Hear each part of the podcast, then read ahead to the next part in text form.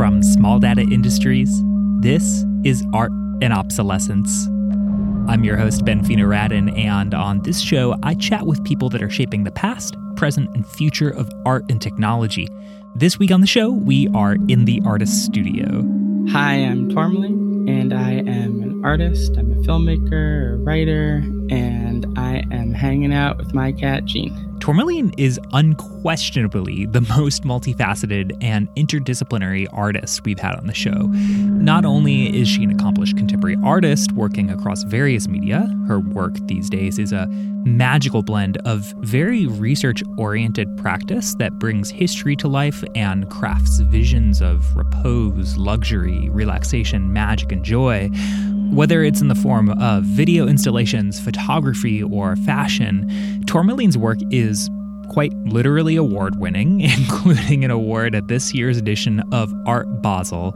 She showed in this year's Venice Biennale, and that's just two of the countless exhibitions her work can be found in this summer alone.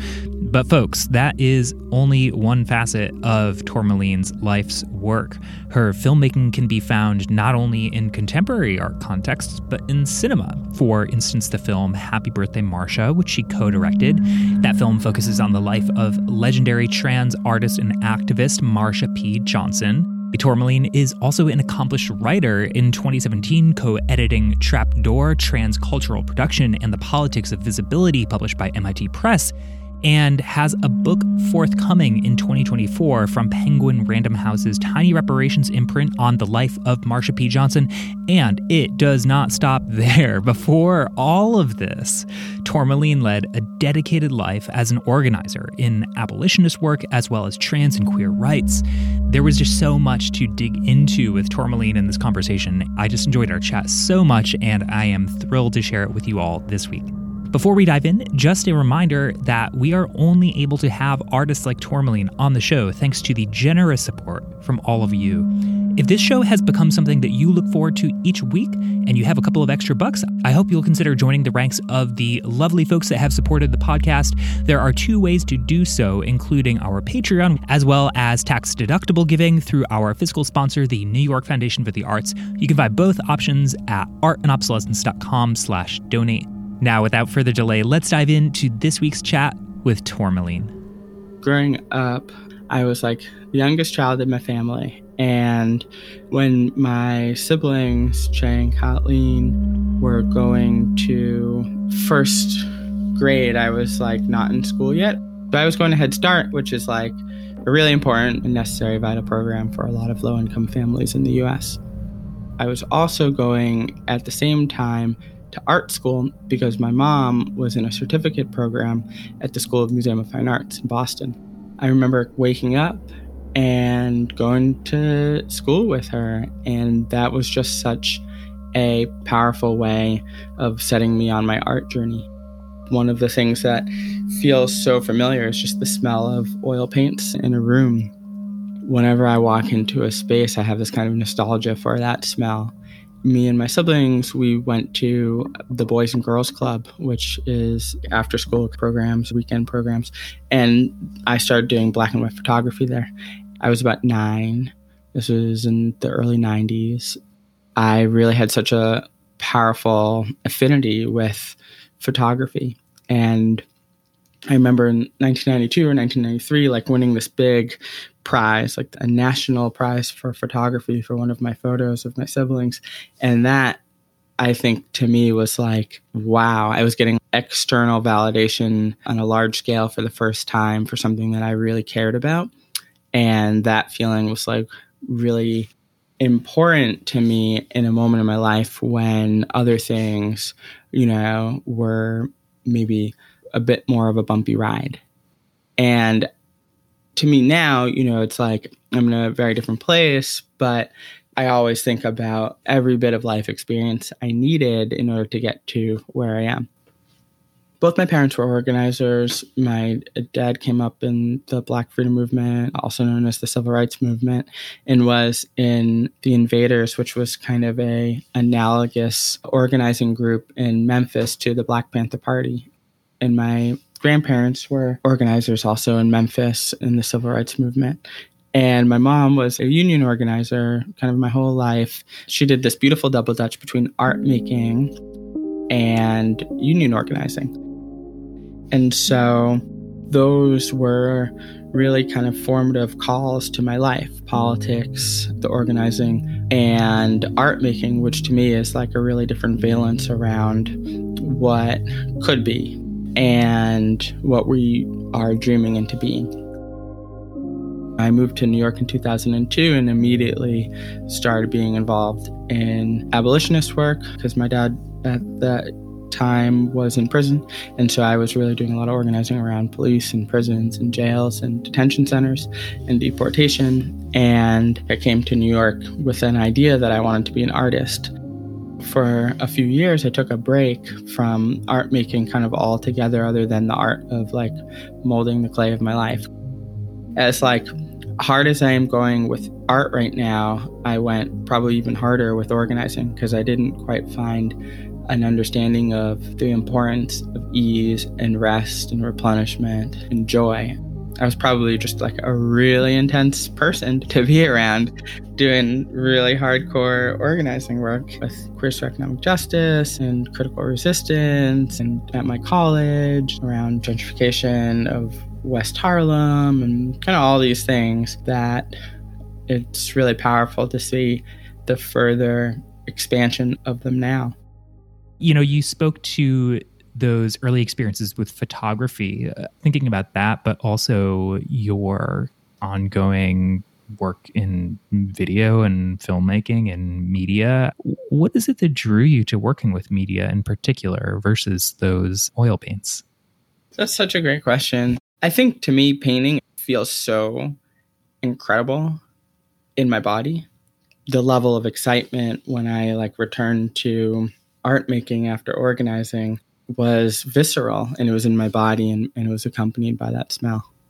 I had much more of maybe an immediate sense of I am really good at what I do with photography. I think that I could achieve more quickly an immediate sense of I'm creating how I want to be creating with photography. And there was more of a gap with other mediums. You know, I remember a while ago when I first started filmmaking, I was listening to someone talk about it, and they were talking about the gap between, you know, your desire for creating and your current capacity to hit that desire. So I'm still in process with that around painting. And that might be like just much more of a longer run for me because I do enjoy like switching mediums I went really hard with photography. Now I'm having a more creative flow with fashion. And to me, it feels just really important to keep the valve open. And video, like filmmaking, like I grew up, you know, in, in, in like poverty and I'm a child of the early 80s. And so it was in 2006 or something when I had my first camera that could record video. You know, so it's a relatively new medium for me, is all I'm trying to say. And so, you know, I'm still like figuring it out and building my capacity to create on the level of my taste. I, I love having artists describe their own work. Your piece, Mary of Ill Fame, is currently on view in Aspen in the show Mountain Time. And that was my first time getting to see your work in person.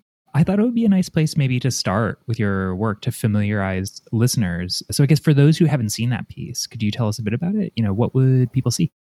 Mary of Ill Fame is a film about Mary Jones, who was a person born in New York in 1803, one of several notorious trans people in this period of time. She lived on Green Street, which is a street in New York, in a Soho brothel, and was arrested for stealing this person's wallet and then sentenced to seven years in prison in Sing Sing, which is a prison in New York State. And during this whole court process, she became infamous because several newspapers made lithographs about her, painting her in her image and calling her a man monster. And so they took this image of her, you know, showing up and showing out to court, looking just like so fabulous. And they put it in the newspapers. And my sibling Che found her actual court transcript in the New York City Municipal Court archives. And so I incorporated a lot of that interview into the film. And it's set in New York in this moment in time in the late 1830s when Seneca Village, which was a free black community in New York City, was alive and thriving. It was the only place in New York City where black people owned land. And because of it, some members of Seneca Village could vote. So there was this like incredible political power, and it was land based, and it was a place of refuge and sanctuary when slavery in New York was still illegal, and people who weren't enslaved people were being kidnapped and sold south. And so in lower Manhattan, there were also these anti black riots. There was the anti abolitionist riot, and then there was the draft riots. And so there was an increased awareness in lower Manhattan uh, around a greater sense of freedom and ease and power that led people to move to, at the time, it was like pretty northern Manhattan. And now it's like midtown Manhattan. And so the story has a thread of kind of black magical realism, you know, in the vein of The People Could Fly, which were like Gullah Geechee stories that now the Met Museum has like a big show around that my work is in. And it's about uh, using magic as a way to transform conditions. And so that is a long answer to say Mary of Ill fame, people will come to that film. They'll see Mary Jones being unruly and wayward and having fun and using magic to flee the police and be with other people, hanging out, catching a vibe, seeing the future, understanding that conditions are changing and they want to do something about them and coming together in the midst of a mess of thing to be with one another and, and find moments of rest and joy and power. I gather that your film Salacia also revolves around Mary and Seneca Village. Yeah. So Salacia, Mary of Ill Fame, and my self portraits that are at the Met and the Afrofuturist Period Room and also at LACMA and the Getty. Those are all in the same suite of work around the same ideas of dispossession and waywardness and flight and ease and pleasure and joy.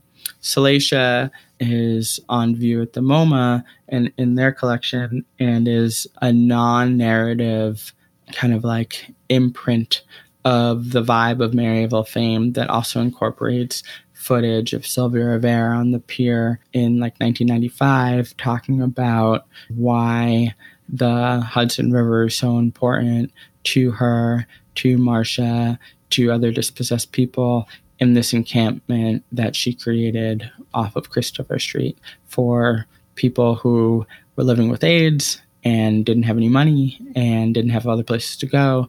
And it is a similar embodied being together as Seneca Village. Part of my artistic practice so far has been about finding and tuning to and having a keen awareness of the traces and imprints of people who came before. People like Marsha P. Johnson, Mary Jones, Sylvia Rivera, the list is so long. And those imprints and traces exist in my friends' living rooms, and they also exist in the New York City Municipal Court archives. That's where my sibling Che located Mary Jones's interview with the court officer. They exist in the New York Public Library archives, in the archives up at Cornell. I remember taking a trip with my friend Cyrus Dunham to the University of Indiana and their institute around gender and, and transness and reading, you know, letters from the 1930s and 40s, Museum of the City of New York. There's just a lot of institutions that I've come to find that when I kind of tune my tuner to that frequency, they often reveal themselves. And yeah, it's like sometimes it's someone's basement, sometimes it's my friend Randy's personal home video collection, and other times it's a more formal archive. So, like at the New York Public Library, it's like Marsha doesn't have her own collection, but Arthur Bell, who was a journalist, had done some interviews with Marsha and Sylvia for the Village Voice. And when I went in to look at Arthur Bell's collection, there was the statement of Sylvia and Marsha about coming together and forming a group for low income street trans people, you know, and that felt so incredible and amazing at that time. And so, yeah, it's like just being hot on the heels of a particular kind of vibe. And now it's a it's a little different how I work. I just handed in a draft of my book about Marsha that I'm writing, and uh, my sibling Trey was like the director of my research, and we just did a whole series of interviews for that, and many different you know archive collections, like formal ones, and you know it was a really powerful process to like re-engage in this level of research, but maybe from a different point of view. The questions that I'm asking now for this book are maybe on a different kind of like spiritual plane than I was asking before. Wow. Oh my gosh, I didn't realize you were writing a book on Marsha. That's awesome. Uh yeah, so I'm writing a book about Marsha for Penguin Random House's imprint Tiny Reparations. And yeah, I'm very excited for the world to come to an even deeper understanding of Marsha. When does that come out? Right now it's early 2024. Awesome. So you just recently, of course, showed in Art Basel and won a prestigious prize. Congratulations. Thank you. I was hoping you could tell us a bit about the work Pollinator that you showed there. The work that I presented at Basel with my gallery chapter in New York has the underpinning idea of ease, replenishment, rest, luxury, as good things. Uh, you know, in the afterlife of anti vagrancy laws, in the afterlife of slavery, so often many of us have incorporated the notion that the harder we work, the better that we are, the more important that we are, the more we produce. And this is about how, in our moments of rest and ease and pleasure, I can create a an even more powerful scale. And so it's a film that is kind of like self portraiture and incorporates footage of. I took a zero gravity flight, which is like a parabolic flight that NASA astronauts would train on. They would call it like the vomit comet. Me and Matt Harvey, who's like my frequent cinematography collaborator, took it yeah, so it's footage of that, footage that I filmed of my dad, footage of me in the Brooklyn Botanic Gardens and also the Brooklyn Museum, their Edwardian period room, and then footage of Marsha's funeral procession. The score was composed by my friend Danny, who is just this brilliant composer, and incorporated the hertz frequency of the planet Venus using these tuning forks that were made for NASA. And so it's just about tuning to, even in the midst of a mess of a thing, our awareness of uh, what it is we do want. Using the clarity from facing what we don't want to have a keener understanding or sharper desire of, okay, well, what do we want? And it's my attempt at transmuting really intense things. And it's also about the pleasure of the upward spiral when you're engaging in that kind of process. You know, the Basel presentation, it was this film, but it was also like five self portraits, photographs. It's an interesting interplay between a moving image and a so called still one. They offer different things. And to me, my moving image work is maybe a little more immediate in the like emotional resonance where I just have a broader set of tools. You have the image and you also have the score and the way that I production design something and you also have movement and you have the edit. I frequently like collaborate with my friend Omega, who was the editor for this film. I work with a close friend, Claire Sullivan, who's a fashion designer and Claire makes each and every one of my looks in the photographs and in the film. And so there's that continuous movement element of the materials. It's also like really fun for me to not know it's like every time I'm in an edit session, I'm like, what did I do? Like, I can't believe what, like, what even is this? I cannot believe that this was an idea that I had. Like, what was I thinking? With the pollinator film, you know, I'm combining a lot. It felt like really ambitious and it's so personal. You know, there wasn't the same kind of distance as, you know, Mary of Ill Fame. So Mary of Ill Fame was really fun. It's playing in the Venice Biennale and it's standing alone in this tower in the garden and the tower kind of mimics where it was shot in governor's island in new york and the prison on governor's island and they, there's this really beautiful relationship between where it's installed and Venice and what the audience experiences watching it, um, and also with the installation that my friend Christine McCarron collaborated on with me. Christine was the production designer for the install. So, you know, to me, with Mary of Ill Fame, that required so many people. It was a huge production.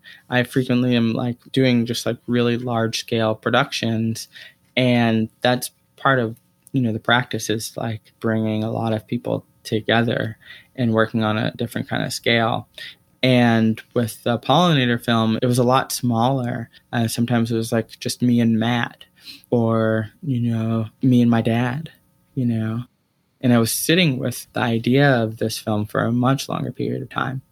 Also with film there's a way that i bring in more people into it even when it's like a smaller scale and, and more intimate so I guess this is kind of a continuation of that. You know, you spoke a bit to film productions and how those can vary. But I guess in general, do you work with a team? Do you like to work alone? Does that fluctuate? I think it really fluctuates depending on kind of like what I'm doing, but everything is always a collaboration. Collaboration sometimes between me and me.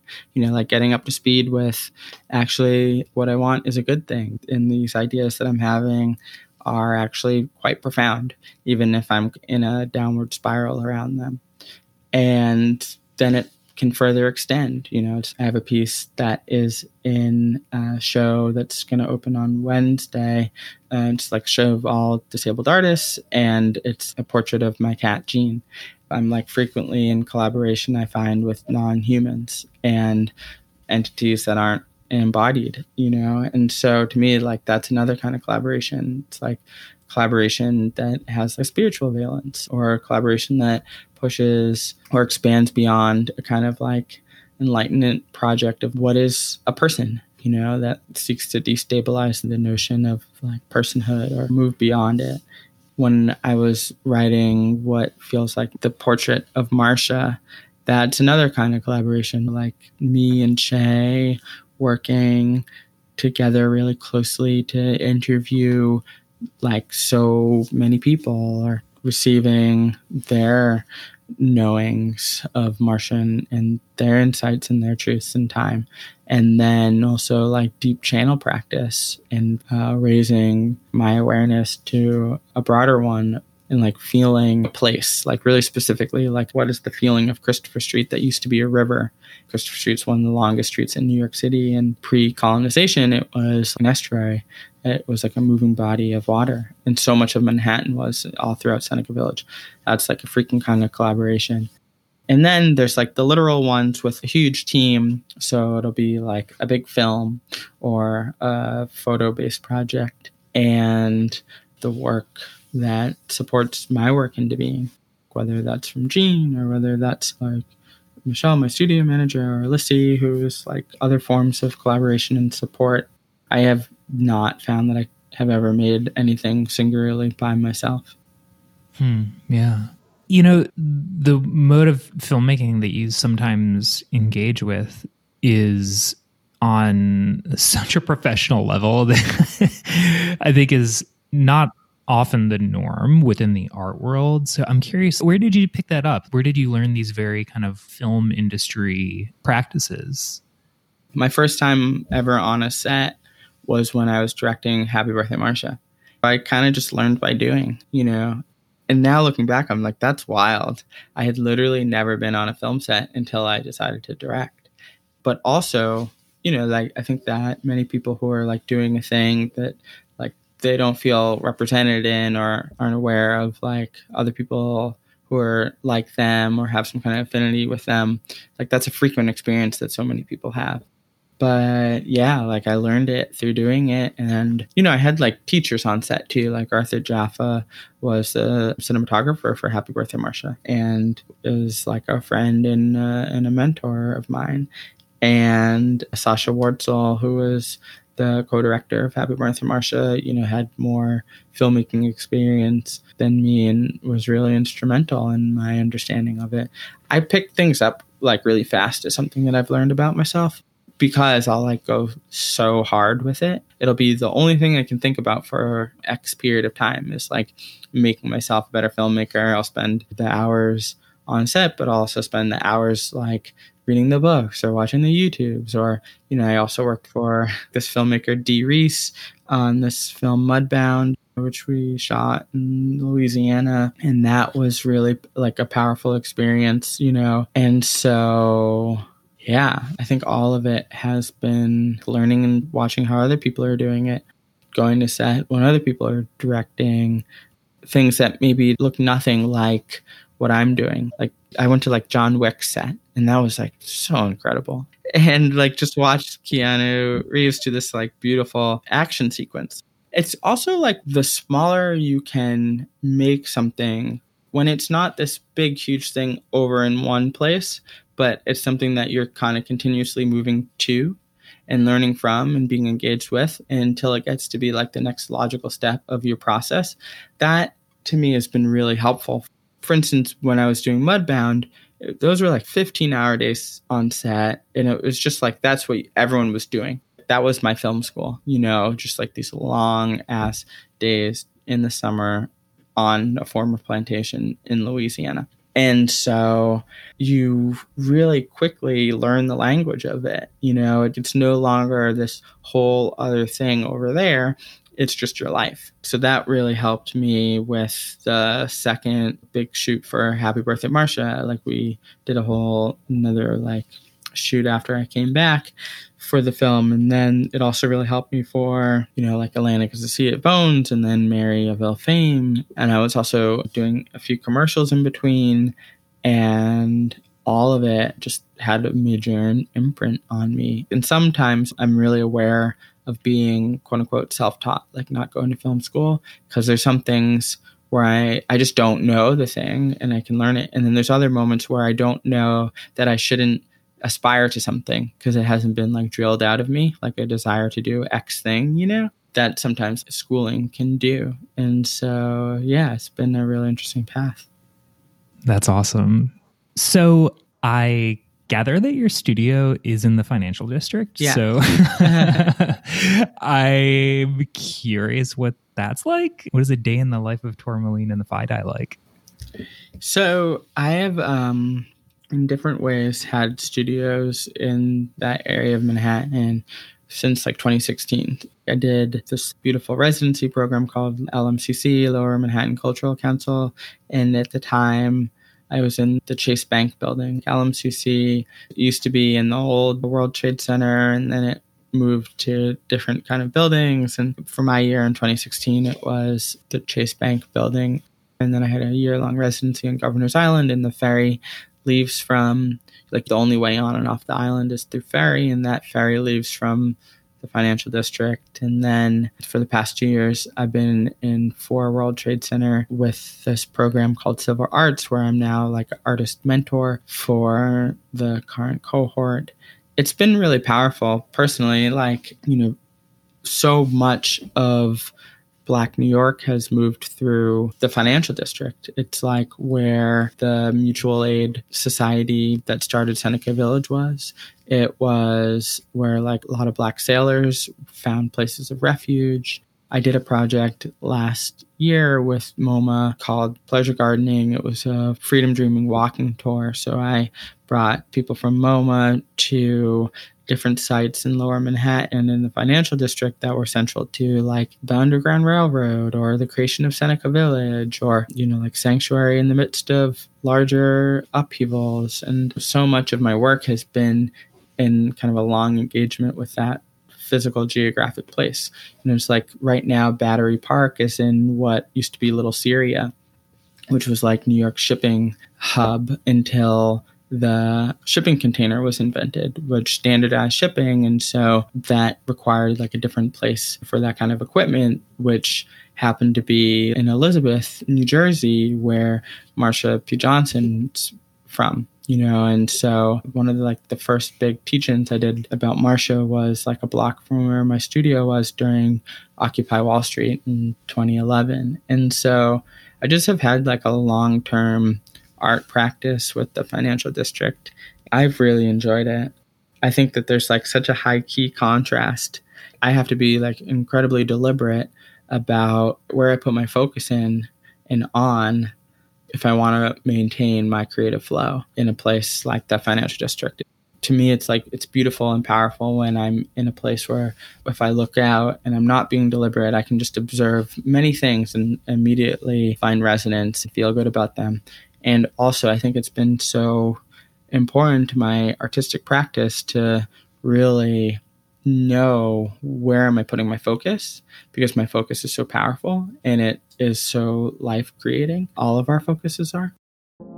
And so to me in a place where there's a lot of contrast and clarity around like how I would structure the world, you know, if I had an immediate access to different kinds of resources, like how I would structure safety, kind of all of these things, it invites me to be really deliberate right now it's really important for me to like spend time knowing what I don't want and then moving in the direction of from that clarity what I do.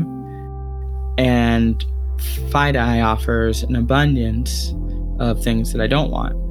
Eh, but if I stayed with my point of focus on that, I wouldn't necessarily get the bounce from that hit to then be creating in the ways that I want. Yeah. So for Fashion Week 2021, you debuted a not only super hot, uh. but very reasonably priced swimwear collaboration with Chromat. Are there more fashion projects in the future for you?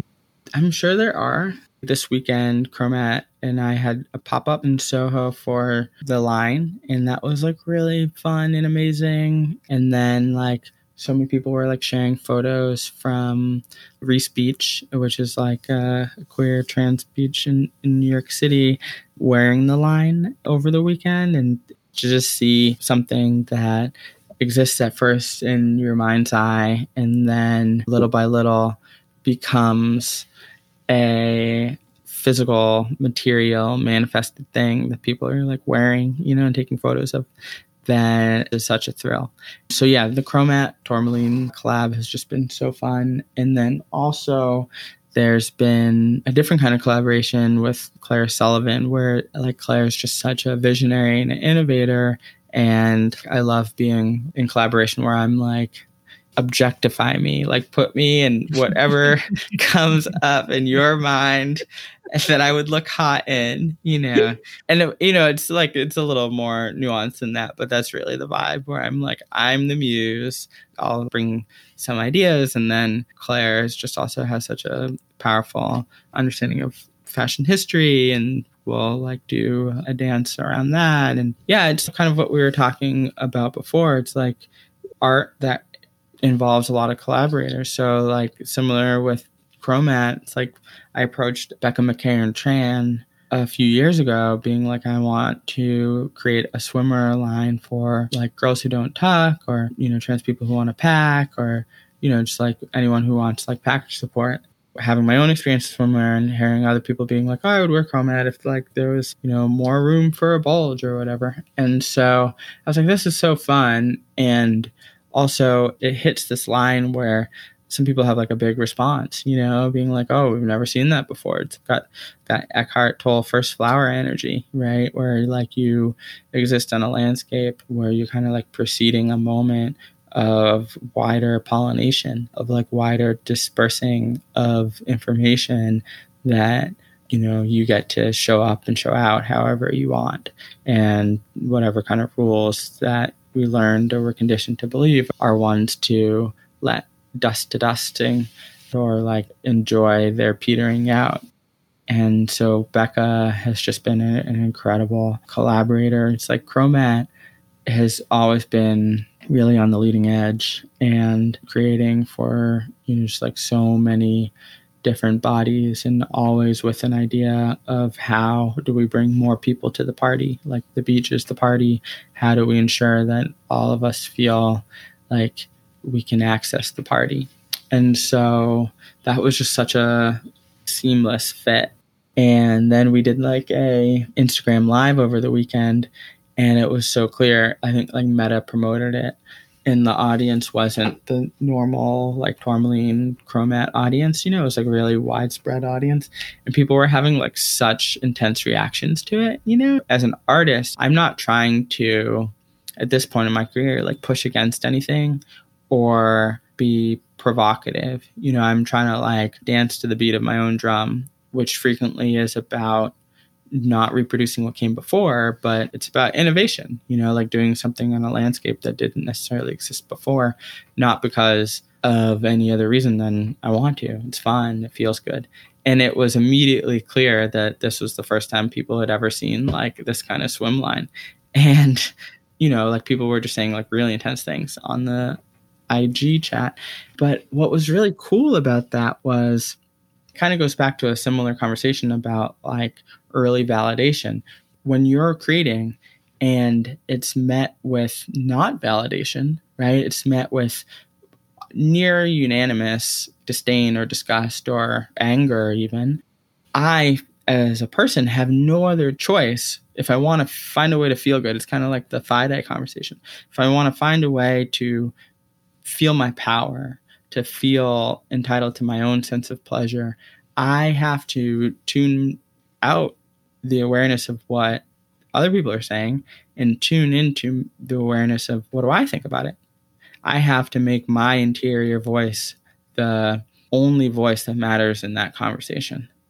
And in moments when there's a high key contrast between what I think about what I'm doing and what other people think about it, if I am not deliberate, I can immediately get swept up in that sea. And that can be the difference between like a real intense downward spiral or being like, wow, I just created something that is, you know, just so unique and so uniquely beautiful that people are having a major response to it. And anyone who is feeling confident, powerful, sexy, aware of their desires, and knowing that the desires are a good thing aren't saying anything other than that's great. But for people who are still in process with releasing outdated messages about how you can show up and how you can be, like those people, it's really clear, are going to have a different kind of reaction that isn't any less about a desire to do something, but it is about a gap between seeing someone else do something that you have a deep feeling about and not knowing how to process your feeling. That's so much of what trans life in this moment in time is about. And so to me, it was like, as much as winning Basel's biggest art prize was a highlight of my career, or, like being in the permanent collection of the Met and the MoMA and the LACMA and the Getty and the list goes on, those are so meaningful to me. This Instagram live was so much not more but it's like a parallel horizontal where i finally really for that moment in time closed the gap between you know my desire to create and my belief about how good it was. And because of what other people were saying i really just had to thoroughly tune directly to myself and I don't know. I love getting prizes. Obviously, that's partly why I get so many of them. I love getting external validation, right? But w- when other people are saying your work is great, I don't have to do as much the deliberate work of remembering my value, right? Of remembering how I am also important because other people are doing that work. It's not a bad thing relying on their opinions about me to feel how I want to feel about me. But when there's a complete and total lack of that from an audience, I have to really do that work. And it's not the work of just feeling good, you know, of like remembering that you matter, that you're important, that you're valuable, that you're beautiful, that what you're doing is meaningful. but yeah, that was probably one of the biggest moments of my career where it couldn't have happened if I was winning a prize for it. Right. Well, and it sounds like it was a real moment for you of showing how much you had developed that skill of yeah. tapping into that inner yeah. strength and inner love. Yeah. Well, I guess kind of along those lines, you know, here we are at the end of hashtag Pride Month. Totally. but, you know, I think that joy, especially in the moment that we are living in these days, is such an act of queer and trans resistance. Mm-hmm. And I have gathered via Twitter and other interviews you've done, something that brings you joy is cars and Lambos in particular. Yes. Yeah. And I was um, just curious if you wanted to share anything about that. I don't know. I like, I mean, okay, so like cars just feels sexy. It's like this visceral, I like the speed and the momentum. So with Becca, McCharen Tran, and Christine, they're married. So Christine and I collaborated on my installation in Venice, and Becca and I have a collaboration on the Chromat line. So I went down to Miami last year for, you know, Miami has their own kind of like fashion week and it's about swimwear. And, you know, it was really helpful to kind of observe what was to help us fuel our desires for what could be. It was like super clarifying. And I rented a Rolls Royce Cullinan, which is like their SUV it was just so fun. It was just like so fucking opulent, you know, and that's partly what we named our collection off of. It the, the acronym is COC, and it's like collective opulence celebrating kindred. And so, yeah, to me, it's just like that opulence and the luxury and the feel. It's like my work in Basel too was about luxury, but it's like Miss Major, who is a friend of mine. She lives in Little Rock, Arkansas. She's a Black trans elder. She was at Stonewall, speaking of Pride Month. She once talked about, like, can you feel like basically luxury from a cold drink of water? You know, like, can you luxuriate in a cool drink of water? Which to me is like so necessary. Like, maybe the conditions don't allow you, and the conditions of your bank account don't allow you to rent a car, or maybe the conditions outside don't allow you to maybe leave wherever you're living right now or you're staying. But to me, in these moments, like growing up, having a poster of a fun car on the wall allowed me to focus a feeling of luxury and ease and enjoyment and pleasure.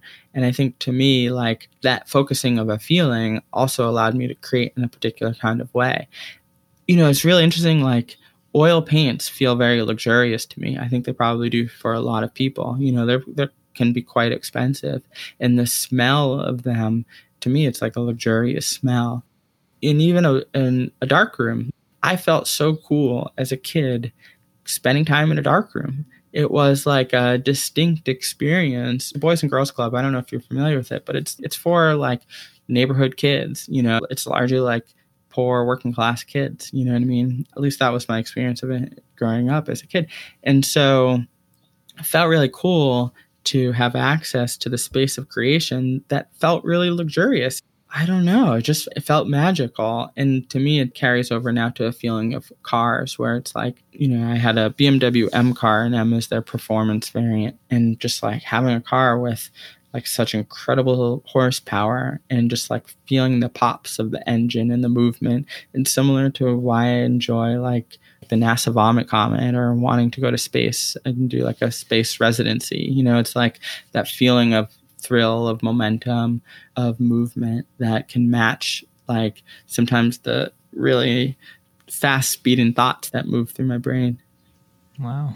So kind of as we wrap up, going back to the beginning and, uh, well, not the very beginning, but your life in organizing. Well, I guess first I'm curious, has that continued for you in ways beyond your work? But I'm also curious how you think of your work maybe as an extension of that and how these two things enrich each other or have continued to, and how that's changed over the years for you. To me, organizing was about building a base collectively expressing a kind of like consensus voice around an issue frequently that's done through campaigns so for instance you know i was like a lead organizer in like several campaigns that I feel like you know really big deals in my life. One was about stopping New York City from building a, a new jail in the South Bronx. I started doing that maybe in like 2005. That was one of the few kind of like successful campaigns, quote unquote successful, where the seemingly specified goal was accomplished, right? So we like stopped the jail from being built. And then Another was around welfare. So in New York City, the agency that administers welfare is the Human Resources Administration, HRA.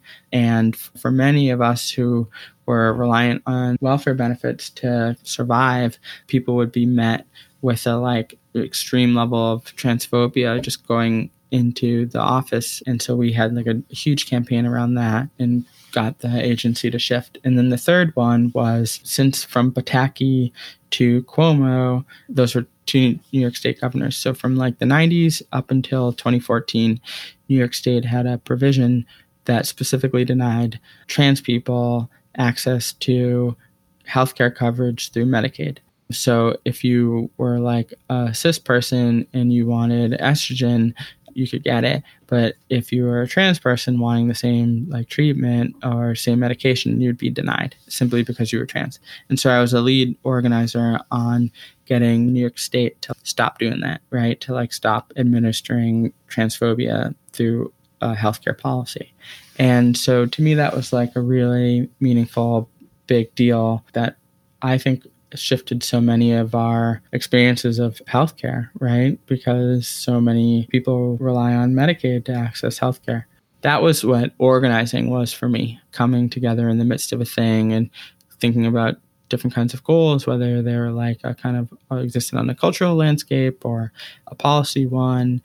And activism to me is a different kind of valence where you're oxygenizing a situation you're activating it around a particular kind of issue. And to me, I think like my artistic practice is really an extension about being aware of what is frequently an awareness that contrasts your desire for what is. So, like an awareness of the prison industrial complex contrasts my desire for all of us to have a greater sense of freedom and ease and life. And then creating from that place of like clarity and desire like what it is that I do want to see in the world and spending more time in that place of I know what I don't want.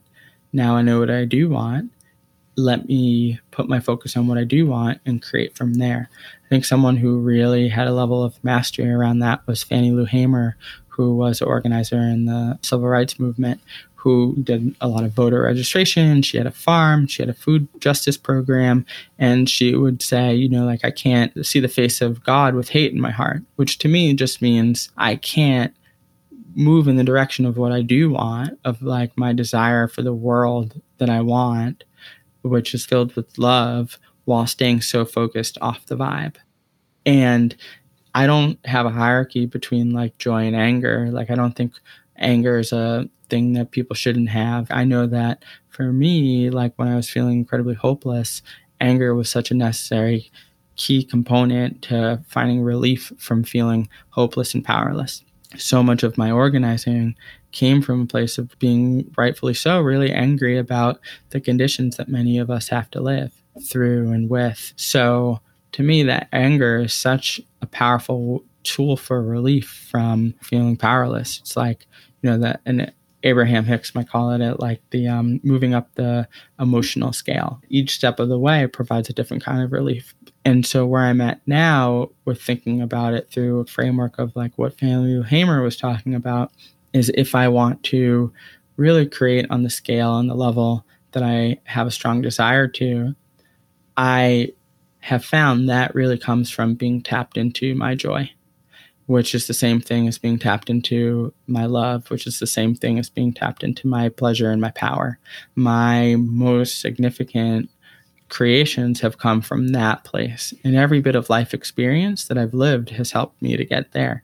And being off of that vibe is also totally fine. Like it's so great and wonderful because it fine tunes my desire to be back on. And so all of it is part of the mix. All of it is a necessary component to what I'm doing as an artist. Wow. Yeah.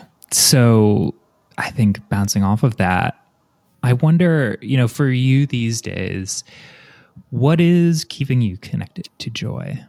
Kind of going back to the Fannie Lou Hamer, big problems create big solutions. I don't know if I was ever able to find a big solution without a big problem. For instance, like that Instagram live, those comments were a big problem. You know, like they were just like no other words to say it. They were not great comments. They were not nice. They were a problem. They were deeply problematic. And what they offered, though, was an incredible solution, which is to line up with myself to line up with my opinion about me, to make the only thing that mattered about what I'm doing my opinion, both immediate opinion and my broader perspective opinion. And in that, I found access to a level of power that I have not known. And so to me, I think it's like we are in the midst of a mess of a thing, undoubtedly. And for me, my solution to that is to get into a place where I can offer you know real solutions. And that is only for me comes from a place of like a deep connection with myself deep power. These big questions inspire the big answers and it's little by little i get over the wave to like the answer side the solution side. And that's where my fun my clarity my knowing that like we can be and do and have whatever we want. We can create from these sets of conditions some really much greater improved ones. And I think that's what brings me joy in these moments. It's also really interesting because, you know, when I was coming up, like in, in New York, literally 20 years ago, a lot of what I was and my immediate community was dealing with is now widely shared experiences, right? Like many of my friends from that moment aren't alive anymore. And I think we're now seeing the shared kind of really bumpy, messy conditions, harsh conditions in a wider view that many of us who were navigating earlier where we're talking about we're saying like hey like we got to pay attention to this. And i'd bring that up not to say like we were right or anything like that but it's more like i think that could inspire a deep level of cynicism on my part. You know there was one way of talking about that which is like hey you know things have only deteriorated and gotten worse and they've gotten worse for even more people. But there's also another way of saying that which is like if those of us who, who are living through that and continue to live through that have figured out of some real solutions, some real practices, some real strategies, we know what we're talking about. Like we have real levels of insight into the solution side of the wave. And part of that comes from just like the Fannie Lou Hamer or the IG experience, it comes from like momentarily tuning out an awareness of mm. what other people are saying or the conditions in order to line up with your clarity. And that is where I have always found my power. Is there any advice that you would have for up and coming artists listening to this show? Yeah, I think advice that has been really helpful for me is be nicer to yourself, give yourself a break, find ways to like get more rest in those moments of like rest and kindness and paying attention to like how we're feeling and also how we're speaking to ourselves that space opens up. It's not the reason to do it, but it opens up a level of creation that I don't personally have access to when I'm in a momentum going the opposite direction. You know, like when I'm like pinched off and being really unkind to myself, I don't have access to the same level of art making as when I'm like, so what? Like, this isn't very good right now. So what? You know, like the film Pollinator that won the Basel Art Prize, I really was for a moment like, this is the worst thing I've ever made. Like, what am I doing? And then I had to just be like, two things like, so what? Like, who cares? The misses and the hits are all part of the process. Like, who cares if it's the worst thing? And in that moment of relief, I was like, oh, actually, I've been here before I can figure this out. Like, I can trust the process. That it's always started in one place and ended up in another. Things have always come into clearer view simply by like remembering that this is work that happens little by little, you know, and until that watershed moment. And so I think it's like really catching how I'm talking to myself and remembering that that actually really matters. Like, are we talking to ourselves with the same level of compassion that we would talk to a friend? And if we're not, like, we might want to clock that and pivot, you know? so, yeah. Yeah. So, Tourmaline, I'm curious, you know, it's been it's been a pretty massive year for you. What's coming next? So, what's coming next is some fun, some ease, hopefully lots of sexy times, hopefully lots of fast cars, beautiful flowers, some fashion fits moments, looking at my friends' amazing art, um, reveling in that, having playtime with Jean Moline, going to some parties, doing some daydreaming, hanging out. And yeah, that's kind of what comes next. I love it. That's a great uh, summer itinerary. Yeah.